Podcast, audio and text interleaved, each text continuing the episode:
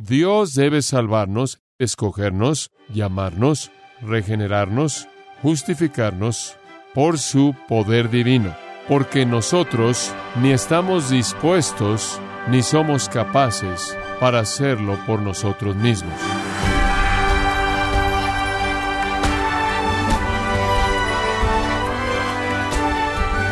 Bienvenidos a su programa Gracias a vosotros con el pastor John MacArthur.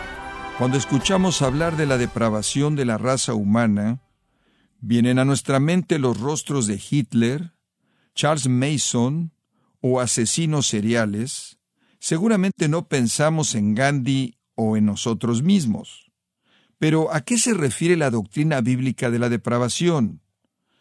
El día de hoy John MacArthur le muestra que la doctrina de la depravación total o incapacidad total no trata tanto del alcance del comportamiento pecaminoso del hombre, sino de su estado de incapacidad debido a su condición caída.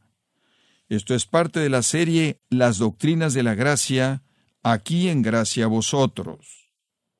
Dios debe salvarnos, Él debe escogernos, llamarnos, regenerarnos, justificarnos, por su poder divino, porque nosotros ni estamos dispuestos ni somos capaces para hacerlo por nosotros mismos. Y esto nos lleva a lo que voy a llamar la doctrina de la incapacidad absoluta. Cuando Dios hizo a Adán y Eva, estaban vivos espiritualmente, tenían comunión con Dios, caminaban y hablaban con Él al fresco del día. De manera natural obedecían a Dios, amaban a Dios de manera natural, hacían la voluntad de Dios de manera natural, pero Dios les dio una prohibición, que no comieran del árbol del conocimiento del bien y del mal, y dijo, en el día que coman van a morir, y en el día en el que comieron, murieron espiritualmente, de pronto fueron aislados de Dios, se perdieron en el jardín, se cubrieron a sí mismos, se escondieron de Dios, espiritualmente muertos. Y claro, eso causó que la raza humana entera naciera muerta. Ese es el punto de Pablo en Romanos 5. Romanos 5:12, Pablo dice, porque así como por un hombre el pecado entró en el mundo y la muerte por el pecado, así la muerte se esparció a todos los hombres. Y más adelante él dice, así como en Adán todos mueren, la raza humana entera nace muerta debido al pecado de Adán. Y todo mundo sabe que la muerte significa una incapacidad para responder. Quizás un poco más de repaso nos va a ayudar a entender este punto. De regreso Juan 1 por un minuto. Juan capítulo 1. Simplemente para aclarar, esto está en todos lados en las Escrituras de manera coherente. Pero claro, Juan 1.12, versículo maravilloso, mas a todos los que le recibieron, a los que creen en su nombre, les dio potestad de ser hechos hijos de Dios. Nos encanta ese versículo. Muchas personas memorizan ese versículo. Mas a todos los que le recibieron, a los que creen en su nombre, les dio potestad de ser hechos hijos de Dios. Oh, por cierto, versículo 13, los cuales no nacieron de sangre, ni de voluntad de carne, ni de voluntad de varón, sino de Dios. Usted no puede nacer de los muertos por su propio poder. Todo aquel que lo recibió, todo aquel que creyó y se volvió un hijo de Dios, fue capacitado por Dios. No fue su propia voluntad, la voluntad de la carne, la voluntad del hombre, fue Dios. Observe el capítulo 3 en el Evangelio de Juan, Simplemente estamos viendo pasajes muy conocidos que todo el mundo conoce. Juan capítulo 3, probablemente uno de los capítulos más conocidos en toda la Biblia. Versículo 5. Como usted sabe, Jesús le está hablando a Nicodemo acerca de que él necesita nacer, lo cual significa que él está muerto, él necesita vida, él necesita llegar a vivir. Y entonces en el versículo 5, Jesús dijo, De cierto, de cierto te digo que el que no naciere de agua y del Espíritu, y él se está refiriendo allá al agua de la purificación y la obra del Espíritu Santo, la cual fue descrita en Ezequiel en la gran profecía que habla del nuevo pacto, a menos de que nazcas con una limpieza y el Espíritu Santo, no puedes entrar en el reino de Dios. Lo que es nacido de la carne, carne es, y lo que es nacido del Espíritu, Espíritu es. Tienes que nacer por el poder del Espíritu Santo, tienes que ser limpiado de arriba. Versículo 7. No te maravillas de que te dije, os es necesario nacer de nuevo. Y después dice esto, el viento sopla de donde quiere y oye su sonido, mas ni sabes de dónde viene, ni a dónde va, así es todo aquel que es nacido del Espíritu. ¡Wow! ¡Qué afirmación! La gente nace del Espíritu porque nacen del Espíritu y el Espíritu va a donde el Espíritu quiere ir.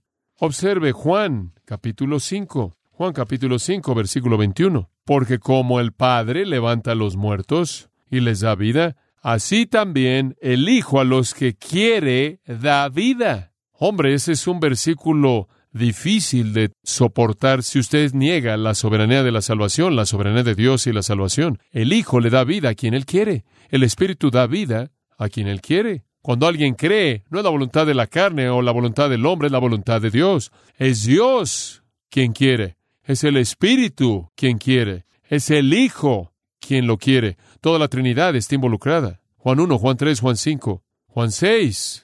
Versículo 44. Ninguno puede venir a mí si el Padre que me envió no le trajere. Hay algunos de vosotros que no creen. Versículo 64. Juan 6, 65. Por esta razón os he dicho que nadie puede venir a mí si no le fuere dado del Padre. Y el punto de todo esto es que no podría de ninguna manera venir por sí solo.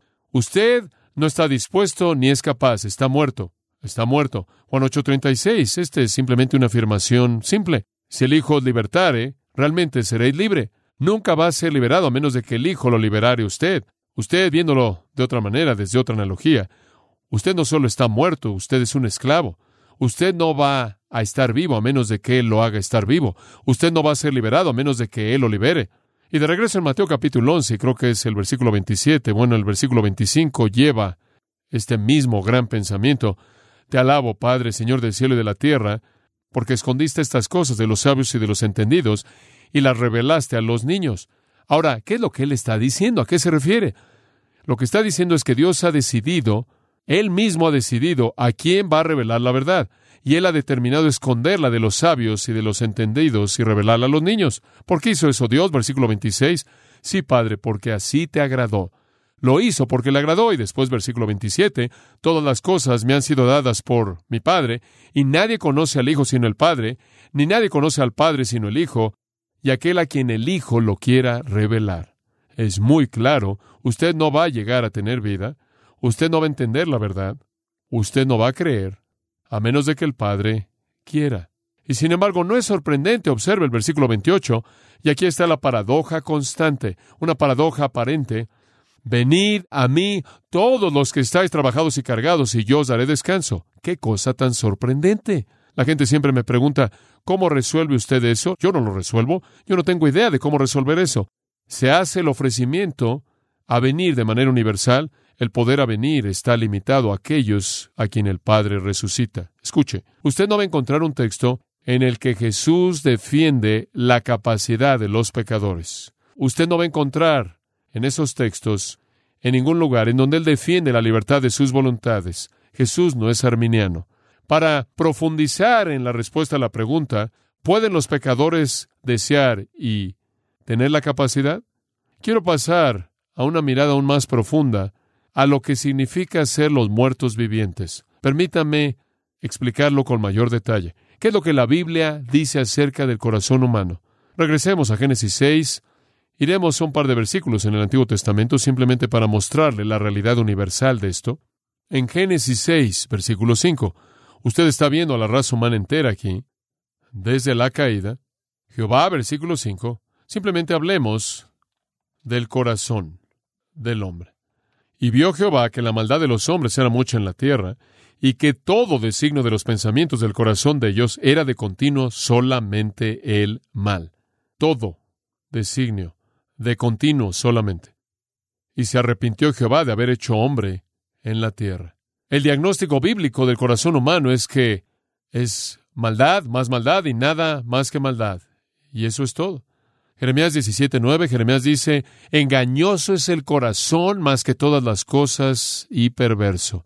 Salmo 143:2 dice, ningún hombre viviendo es justo. Y Proverbios 29 hace esta pregunta, ¿quién puede decir, estoy purificado de mi pecado? Respuesta, nadie. Nadie puede decir, Estoy bien, he limpiado mi corazón, tomé la decisión correcta. Jeremías 13:23 hace esta pregunta. ¿Puede el etíope cambiar su piel? ¿Puede el leopardo cambiar sus manchas? El profeta entonces dice, entonces ¿pueden también ustedes hacer bien los que están acostumbrados o habituados a hacer mal? Cuando usted ve el diagnóstico bíblico del corazón humano, simplemente no hay nada ahí que pueda responder. Desesperadamente impío. Y lo que procede de ese corazón son todos los pecados e iniquidades que lo caracterizan. Y si usted quisiera ver bíblicamente el corazón, podría encontrar muchos otros pasajes del corazón. Pero hablemos de la mente. ¿Qué hay acerca de la mente? Si el corazón es algo profundo y la mente es quizás pensamiento superficial, si podemos hacer algún tipo de distinción ahí, ¿qué hay acerca de la mente? Digo, no podemos procesar esto y en cierta manera superar esa maldad interna. ¿Acaso no podemos unir nuestras mentes y terminar con algún compromiso saludable por nosotros mismos? Bueno, Romanos 1.28 dijo, Dios los entregó a una mente reprobada. Una mente reprobada, la palabra básicamente significa una mente que no funciona. Entonces los no regenerados tienen mentes que no funcionan en lo que a Dios concierne. Además, 2 Corintios 4:4 dice que el Dios de este siglo ha cegado sus mentes para que el Evangelio glorioso no pueda ser comprendido. Observe Romanos 8 por un momento y de nuevo, esto nos lleva en mayor profundidad al problema. Romanos 8, versículo 5.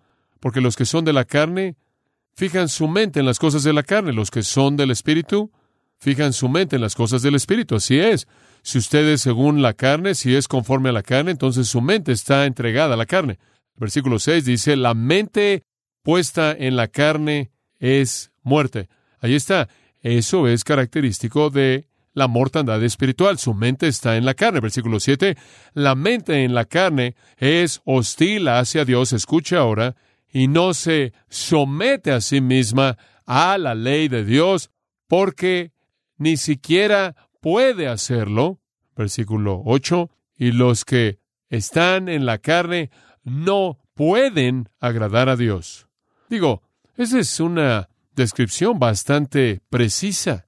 Y le leí hace un momento de Efesios capítulo 4, versículos 17 y 18, que los gentiles andan en la futilidad de su mente o en la vaciedad de su mente, teniendo el entendimiento entenebrecido, excluidos de la vida de Dios debido a la ignorancia que hay en ellos, debido a la dureza de su corazón, y por lo tanto se han entregado a la sensualidad para practicar todo tipo de impureza con avaricia. Toda descripción es la misma, ignorante, entenebrecido, futil, vacío, muerto.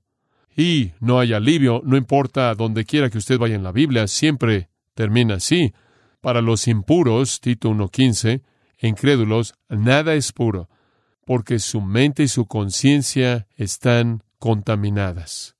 Martín Lutero dijo, un hombre es como una columna de sal, es como la esposa de Lot. Lutero dijo, es como un leño, es como una piedra, es como una estatua sin vida que no tiene ni ojos, ni oídos, ni boca, ni sentido, ni corazón, a menos de que él sea iluminado, convertido y regenerado por el Espíritu Santo entonces no hay esperanza para el corazón, no hay esperanza para la mente. Y alguien podrá decir, bueno, quizás por ahí en algún lugar hay una chispa en la voluntad. ¿En serio? Escuche Juan 8:44. Vosotros sois de vuestro padre el diablo, Efesios 2, estáis muertos en vuestros delitos y pecados, gobernado por el príncipe de la potestad del aire, lo mismo. Vosotros sois de vuestro padre el diablo, y los deseos de vuestro padre queréis hacer. Él fue homicida desde el principio, él no permanece en la verdad porque no hay verdad en él. Cuando él habla una mentira, habla de su propia naturaleza porque él es mentiroso y padre de mentiras. Y debido a que yo os hablo la verdad, vosotros no me creéis. Ustedes tienen un padre, el diablo, y ustedes quieren hacer los deseos de su padre. Él es un homicida, él no conoce la verdad, es un mentiroso, y entonces cuando yo hablo la verdad, ustedes no me creen, porque viven en un mundo de mentiras satánicas. No tienen voluntad por la verdad. Quieren hacer los deseos de su Padre. Pablo en Romanos 6:20 lo expresa de esta manera.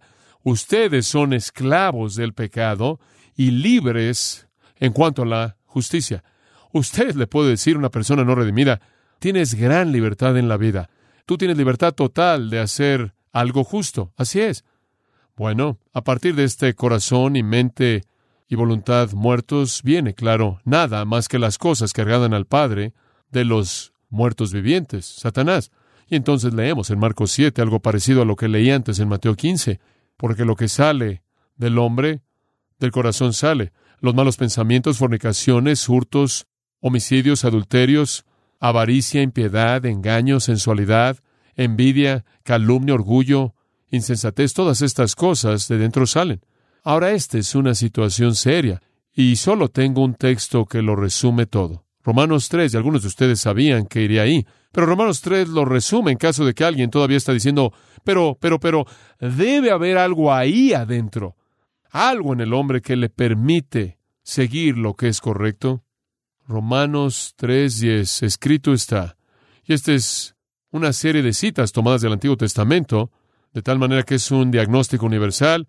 Escrito está, no hay justo, y alguien habría dicho, coma, excepto yo, y entonces el Señor rápidamente dijo, no, ni siquiera tú. No hay quien entienda, porque el hombre natural no percibe las cosas del Espíritu de Dios. No hay quien busque a Dios. Dice usted, bueno, espera, espera, espera, espera. En el Antiguo Testamento hay afirmaciones que dicen, me hallaréis y me buscáis con todo vuestro corazón. Miren, usted no lo puede buscar a menos de que Él ya lo haya encontrado usted. Nosotros le amamos a Él porque Él nos amó primero. No hay quien por sí mismo busque a Dios.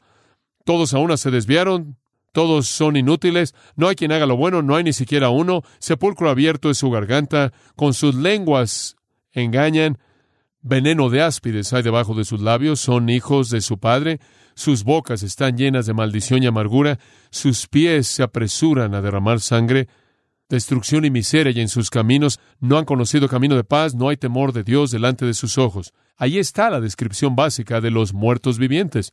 Malos, egoístas, simplemente son una raza entera de Lázaros.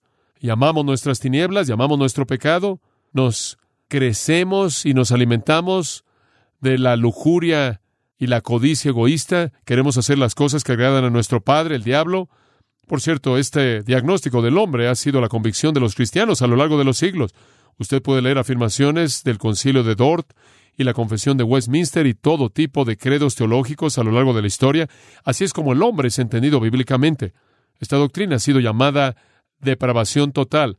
Pero creo que la depravación total es un término no preciso. Si usted busca la palabra depravación en el diccionario, es un sinónimo de vicio, es un sinónimo de ser vil, de hecho, ser depravado, según el diccionario, es ser degradado, inmoral, a un grado peligroso como los homicidas en serie o los violadores. La palabra depravado, en cierta manera, connota, expresa un nivel de maldad que simplemente no se aplica a toda persona. Decir que alguien es totalmente depravado, como usted sabe, usted piensa en Jeffrey Dahmer o Charles Manson o alguien que no tiene un vestigio de bondad humana y carente de todo afecto normal y restricción. Llamarle a alguien totalmente depravado los colocaría fuera de la persona normal como pervertidos viciosos. Eso no es lo que se quiere decir cuando los teólogos se refieren a la depravación total, porque no toda persona es tan malo como podrían ser, y no todo mundo es tan malo como el resto de la gente. De lo que estamos hablando aquí es lo que he querido llamar incapacidad absoluta. Lo que es verdad de toda persona es que no tenemos capacidad de responder al Evangelio. Somos totalmente incapaces de resucitarnos a nosotros mismos de una condición de muerte. Somos totalmente incapaces de darle a nuestros corazones ciegos vista. Somos totalmente incapaces de liberarnos a nosotros mismos de la esclavitud al pecado. Somos totalmente incapaces de convertirnos de la ignorancia a la verdad. Somos totalmente incapaces de dejar de rebelarnos en contra de Dios, de dejar de ser hostiles a su palabra. No solo somos incapaces, sino que no queremos hacer eso, no queremos arrepentirnos, no queremos creer. Y si vamos a arrepentirnos y creer, entonces debe ser como fue para Lázaro, en donde Dios quien manda a los muertos a resucitar, también tiene que darles el poder. Y en 2 de Timoteo capítulo 2, versículo 25, Pablo dice que debemos tratar a la gente de manera amable, por si quizás Dios les conceda arrepentimiento. Wow, no podría ser más claro. Para que conozcan la verdad y escapen del lazo del diablo. La única manera en la que usted puede escapar del lazo del diablo es entender la verdad. La única manera en la que usted puede entender la verdad es tener el conocimiento de la verdad. La única manera en la que usted puede tener el conocimiento de la verdad es si Dios le concede a usted arrepentimiento. Y Efesios 2, 8 y 9 de nuevo, porque por gracia sois salvos por medio de la fe, y esto no de vosotros. Dios tiene que conceder el arrepentimiento, Dios tiene que conceder la fe, y la médula de esta gran verdad es que Dios mismo debe dar vida a los muertos. La regeneración es lo que los teólogos llaman monergística. Es una obra de Dios solamente. En la regeneración básicamente somos pasivos. Es cuando hemos sido despertados y se nos ha concedido arrepentimiento y fe, que todo se une de manera conjunta para producir la salvación. Esto es lo que la Biblia enseña. Y si usted no cree esto, entonces, ¿cómo es que la doctrina bíblica del hombre puede dejar alguna posibilidad para la salvación del hombre? ¿Acaso Dios meramente está mandándole a los pecadores hacer algo que no pueden y no quieren hacer?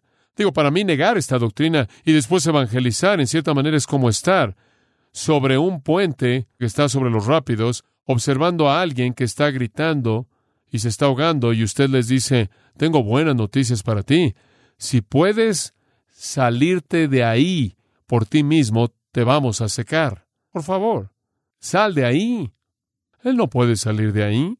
Usted no le está ofreciendo algo que él tiene la capacidad de hacer. El llamado del Evangelio sin poder no tiene sentido. ¿Me quieres decir que Dios no hace más por el creyente que lo que Él ha hecho por las multitudes que ahora están en el infierno? Nada más que nosotros en algún punto encontramos algo en nosotros para llegar a vivir. ¿Me quieres decir que Dios ha hecho lo mismo por todos los que jamás han vivido, sea que estén en el cielo o en el infierno, y que realmente dependía de nosotros? Entonces, ¿toda persona que esté en el infierno simplemente no tuvo la voluntad de nadar? No. Un pasaje final, Tito 3. Bueno, quizás uno más, pero casi estamos terminando. Tito 3, versículo 3, 3, 3, Tito 3, 3. Pero cuando nosotros éramos necios, note la condición de necios, Tito 3, 3, desobedientes, engañados, esclavizados a varias lujurias y placeres, pasando nuestra vida en malicia, esto es maldad, en envidia, aborrecibles y aborreciéndonos unos a otros, una descripción bastante severa. Pero cuando la bondad de Dios nuestro Salvador y su amor por la humanidad apareció, aquí está, Él que nos salvó. No en base a obras que nosotros hemos hecho en justicia, sino según su misericordia, por el lavamiento de la regeneración y la renovación del Espíritu Santo, a quien derramó en nosotros ricamente a través de Jesucristo nuestro Salvador. Él nos salvó. Él nos salvó. No por nada que nosotros hicimos, por misericordia. Ahora simplemente un comentario para concluir. Algunas personas han tratado de hacer de la regeneración este pasar a la vida, una especie de obra preliminar a la conversión. La idea es que la regeneración sucede y después en algún punto a lo largo del proceso después de que usted ha sido regenerado, usted es salvado. No acepto eso. La palabra regeneración usada aquí, versículo 5, la acabo de leer, Tito 3.5, palingenesias, solo es usada aquí y en Mateo 19.28 en un sentido escatológico, pero aquí es el único lugar en la Biblia en donde usted tiene la palabra regeneración conectada con la salvación. Y por favor, observe esto. Es el lavamiento de la regeneración y la renovación del Espíritu Santo por el Espíritu Santo. La regeneración y el lavamiento son lo mismo, la misma realidad gloriosa. Usted no puede ser regenerado a menos de que usted haya sido lavado. Y por lo tanto, la regeneración y la conversión ocurren simultáneamente. Y sabe una cosa, hay algunas personas que inclusive creen que usted puede ser regenerado y todavía no ser salvo. No, es el lavamiento de la regeneración. La regeneración es esa limpieza, es esa salvación, es esa conversión, es esa redención, es esa justificación, es esa santificación. Todo eso ocurre en el gran milagro en una ocasión. Y ocurre al creer las escrituras, de tal manera que nacemos de nuevo o somos regenerados mediante la palabra de Dios que vive y permanece para siempre. Usted oye el Evangelio, usted cree el Evangelio porque en ese momento, en ese mismo momento, usted está siendo regenerado, está siendo lavado, está siendo convertido, está siendo redimido, está siendo rescatado, está siendo justificado, está siendo santificado. Todo sucede al mismo tiempo, así como sucedió con Lázaro. y salimos de la tumba. Y al final toda la gloria, toda la gloria es para Dios, toda, en su totalidad. Y pasaremos el resto de nuestras vidas aquí y en la eternidad alabándolo. Oh profundidad, dice Pablo, de las riquezas de la sabiduría y del conocimiento de Dios. Cuán insondables son sus juicios, inescrutables sus caminos. Cuando usted acampa en eso, si usted no puede todavía entender eso y cómo opera con él, todo aquel que quiera venir puede venir, simplemente recuerde, es inescrutable, insondable. Y él procede a decir, porque ¿quién ha conocido la mente del Señor o quién fue su consejero? No crea que usted lo puede entender de manera perfecta y ciertamente no le puede dar su opinión, simplemente sepa esto, porque de Él y por Él y para Él son todas las cosas. A Él sea la gloria por los siglos de los siglos. Amén.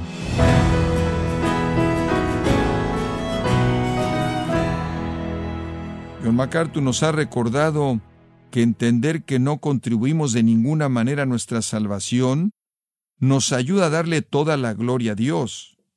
Esta serie, Las Doctrinas de la Gracia, es parte de la celebración del 50 aniversario de estar desatando la verdad de Dios un versículo a la vez con John MacArthur en Gracia a vosotros. Y quiero recordarle, estimado oyente, que tenemos a su disposición el libro La verdad sobre la gracia, donde John MacArthur nos enseña que la gracia es la base de la interacción de la humanidad con Dios y nos ayuda a no fracasar y mantenernos en comunión con Él. Puede adquirirlo en nuestra página en gracia.org o en su librería cristiana más cercana. También le comento que puede descargar los sermones de esta serie así como todos aquellos mensajes que he escuchado en días, semanas o meses anteriores en gracia.org.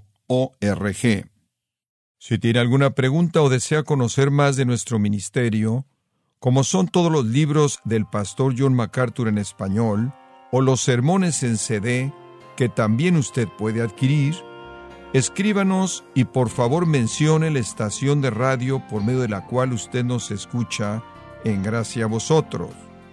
Es importante conocer no solo el país y ciudad de donde usted nos escucha, sino también la radio. Para quienes contactan nuestro ministerio por primera vez, pueden solicitar una copia del mensaje de promoción sin costo alguno, un mensaje por oyente únicamente. Si usted vive en los Estados Unidos o Puerto Rico, escríbanos a Gracia Vosotros, P.O. Box 4000, Panorama City, California, 91412. O puede escribirnos a través del siguiente correo electrónico radio arroba Bueno, en nombre de John MacArthur y el personal de este organismo, queremos darle las gracias por su tiempo y sintonía y queremos pedirle que no deje de orar por este ministerio como también por la estación de radio por la cual usted nos escucha de lunes a viernes. Este es su amigo Miguel Contreras, invitándola a que sintonice nuestra próxima edición para que juntos continuemos desatando la verdad de Dios un versículo a la vez. No se lo pierda, aquí en Gracia a Vosotros.